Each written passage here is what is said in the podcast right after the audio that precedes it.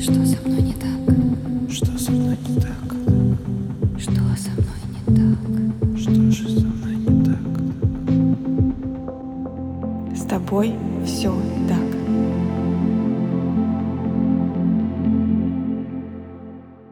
Всем привет! Меня зовут Евгения Романова. Я практикующий психолог и автор подкаста «С тобой все так», который посвящен психологическим травмам и их влиянию на жизнь человека. С тобой все так. Возможно, вы знаете таких людей. Они научились по голосу или звонку в дверь или на телефон определять, в каком состоянии сейчас находятся родители, что будет дальше. Они гиперответственные и слишком быстро стали взрослыми, иначе было никак не выжить. Они не подпускают близко людей, потому что помнят, как бывает больно. Не доверяют и всегда готовы получить удар под дых. Они зарекаются никогда не пить и не встречаться с партнером, который пьет, потому что только не как мама или папа. Они с детства научились скрывать и скрываться, знают, что такое вина, что такое стыд. Они научились терпеть дискомфорт, утирать слезы и надевать маску, научились отслеживать чужие эмоции, быстро ориентироваться, в каком настроении пришел родитель. И да, я думаю, что мы все знаем подобных людей. Детей, в чьей жизни был алкоголь, сейчас называют взрослыми детьми алкоголиков. И сегодняшний выпуск будет о них. Изначально такой термин появился аж в 1973 году, но я не буду выдаваться в историю. Смысл в том, что психологи выявили, что есть определенный набор черт или качеств, которые присущим детям, в чьей жизни есть любая зависимость. Изначально речь шла только об алкогольной, но сейчас к ВДА или взрослым детям алкоголиков относятся не только алкогольная зависимость, но и также химическая зависимость. Просто термин остался прежним.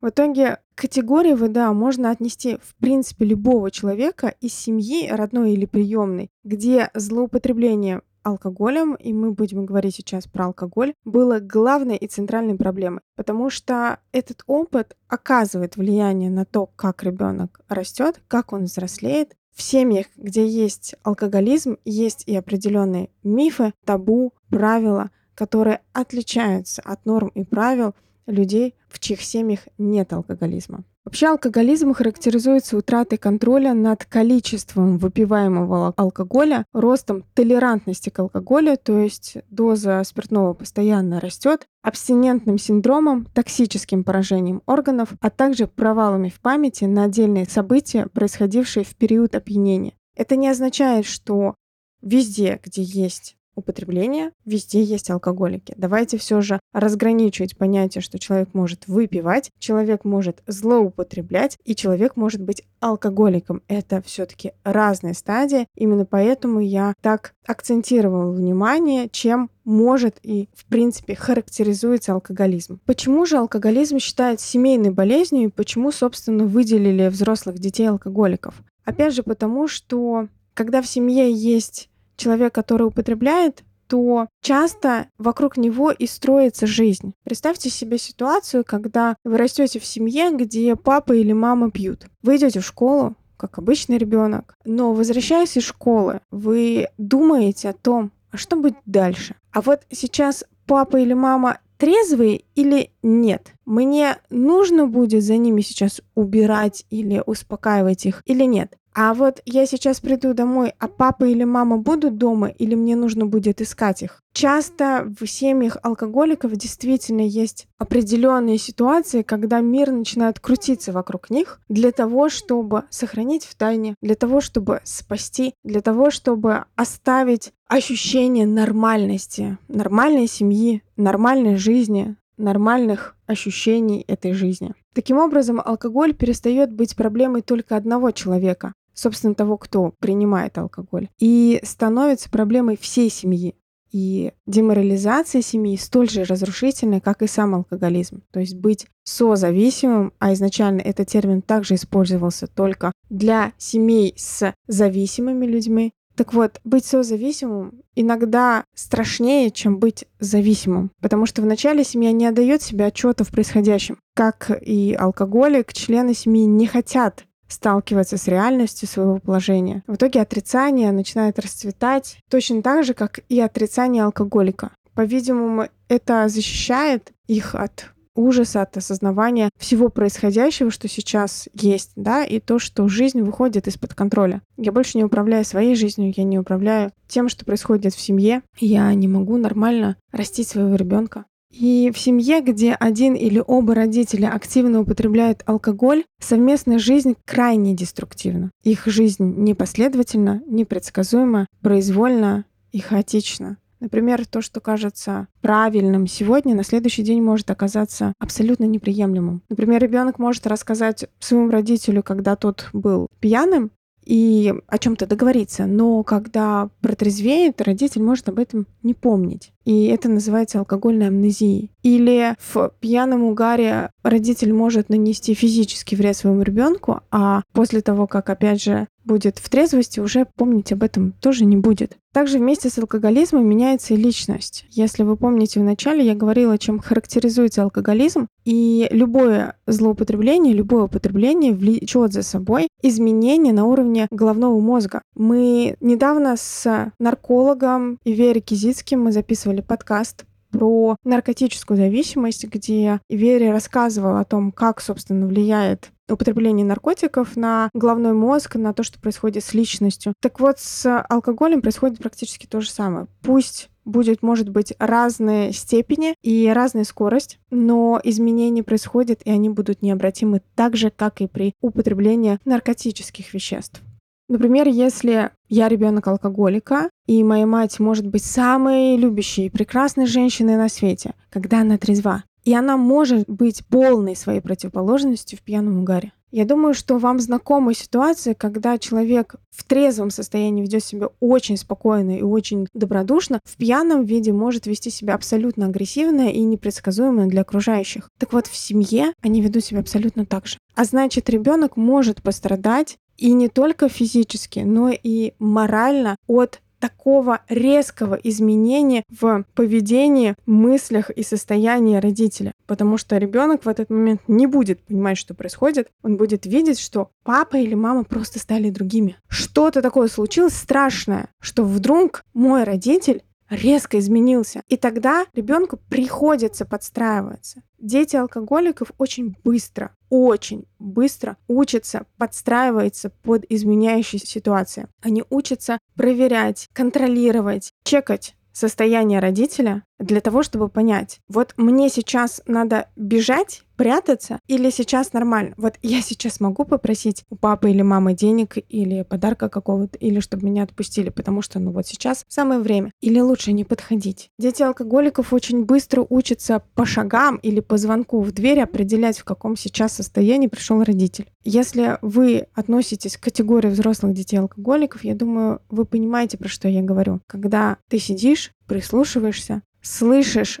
как поворачивается ключ в замке, и уже понимаешь, что вот сейчас спасаемся, вот сейчас лучше убежать. Существует целый ряд моделей поведения и установок, которые ребенок вырабатывает в детстве и переносит потом во взрослую жизнь. Например, очень часто дети алкоголиков не могут нормально понимать про правила поведения, потому что они постоянно в семье меняются, а значит, ты не знаешь, вот сейчас это нельзя, потому что это нельзя, или это нельзя, потому что папа или мама не в настроении. Вот я сейчас могу получить пятерку, и меня похвалят, потому что, блин, я молодец, я наконец-то получил пять. Или меня сейчас похвалили, потому что родители пьяный. А если я получу четверку, вот меня сейчас за это поругают или ну, скажут, да, забей непонятно, что будет происходить. И тогда, вырастая, такая же ситуация будет оставаться во взрослой жизни. Непонятно, каким правилам следовать. И, соответственно, человек начинает подстраиваться под имеющиеся правила, пытается понять, а какие правила действительно существуют или э, не существует, как мне здесь быть.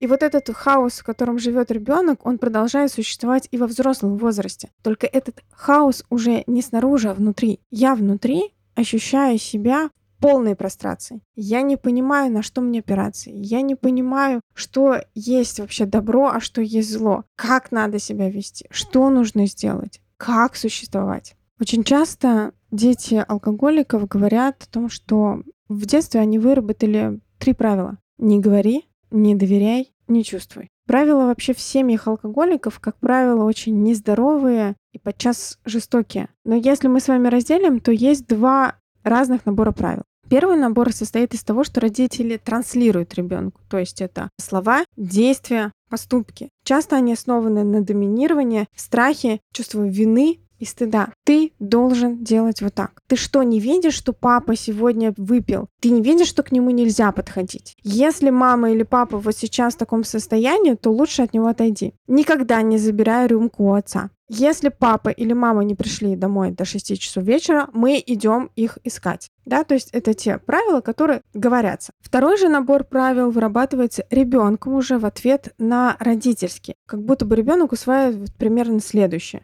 Если я не буду говорить, никто не узнает, что я на самом деле чувствую, и мне не будет больно. Если я не обращусь за помощью, то не последует и отказа.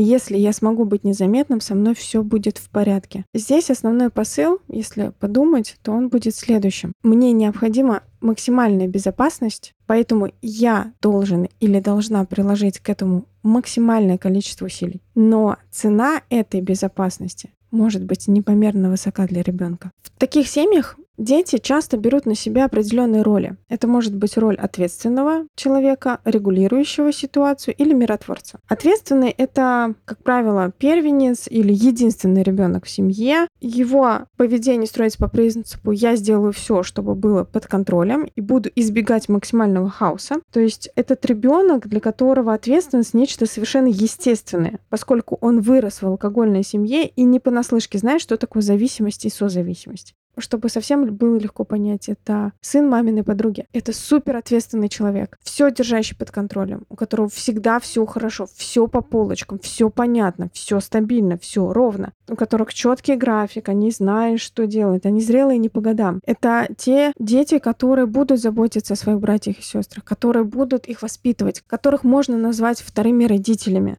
И причем родителями не только для своих же братьев и сестер, но и для своих родителей, потому что они будут готовить, убирать, стирать, проверять, что все было в порядке, прятать деньги от родителей, чтобы, не дай бог, они не взяли эти деньги на лишнюю бутылку, а нужно же чем-то поесть. Это ребенок, который очень хорошо учится в школе, ни у кого не возникает к нему никаких вопросов. Скорее всего, будет очень воспитанным, таким иногда даже часто отличником или ударником, который после уроков помогает еще кому-то, бежит домой, все делает. Но если ему сказать о том, что пошли играть, он никогда не скажет «да». Он скажет «Окей, но сначала я домой», потому что дома у него есть обязанности. Вторая роль — это регулирующая ситуацию. И девиз такого ребенка я буду просто игнорировать этот хаос. То есть такой ребенок кажется совершенно неуязвимым, такой толстокожий. Что бы ни происходило вокруг, он умеет приспосабливаться или адаптироваться, отстраняясь от ситуации. Это ребенок, который, сидя за обеденным столом, видя, как его мать или отец чуть не падает со стула, будет делать вид, что ничего особенного не происходит, и будет продолжать спокойно есть, целиком и полностью сосредоточившись на еде. Он может смотреть телевизор, играть в игры, пока в соседней комнате кто-то ругается. То есть это дети, про которых говорят, боже, ты вырос в такой ситуации и остался нормальным. Как такое возможно?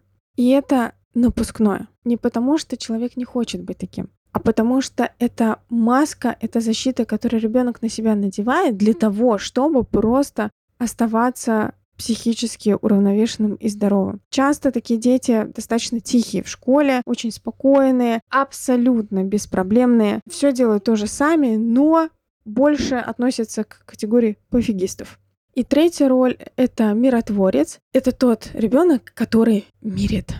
Тот ребенок, который старается все исправить и сделать лучше. Тот, который будет бегать между родителями, крича «Мама, папа, не ругайтесь». Тот, который будет забирать рюмку у отца и говорить «Папа, пожалуйста, тебе больше нельзя пить». «Мама, давай ты придешь в себя, а то сейчас папа придет и будет кричать» у них вырабатывается такая чувствительность и восприимчивость к происходящему, что они могут войти в комнату и даже не осознавая, что там происходит, понять уровень напряжения, у кого и с кем возникло недопонимание, насколько это безопасно, и, естественно, пойти исправлять. Мирить, договариваться, выстраивать отношения, Это не означает, что вы в своей семье будете играть какую-то одну роль. Нет. Возможно, вы играете одну или играли. Возможно, вы играете или играли несколько ролей, потому что мы можем переходить из одной роли в другую. Сейчас я буду делать вид, что ничего не происходит, а завтра я пытаюсь помирить всех для того, чтобы все было идеально, и мы наконец-то перестали ругаться и зажили счастливо. У взрослых детей-алкоголиков есть очень много чувства вины. Вины за то, что не получилось, вины за то, что такие родители, вины за то, что они не справились, вина за то, что я вырос в такой семье, вина и стыд. Это два чувства, которые сопровождают детей-алкоголиков по жизни.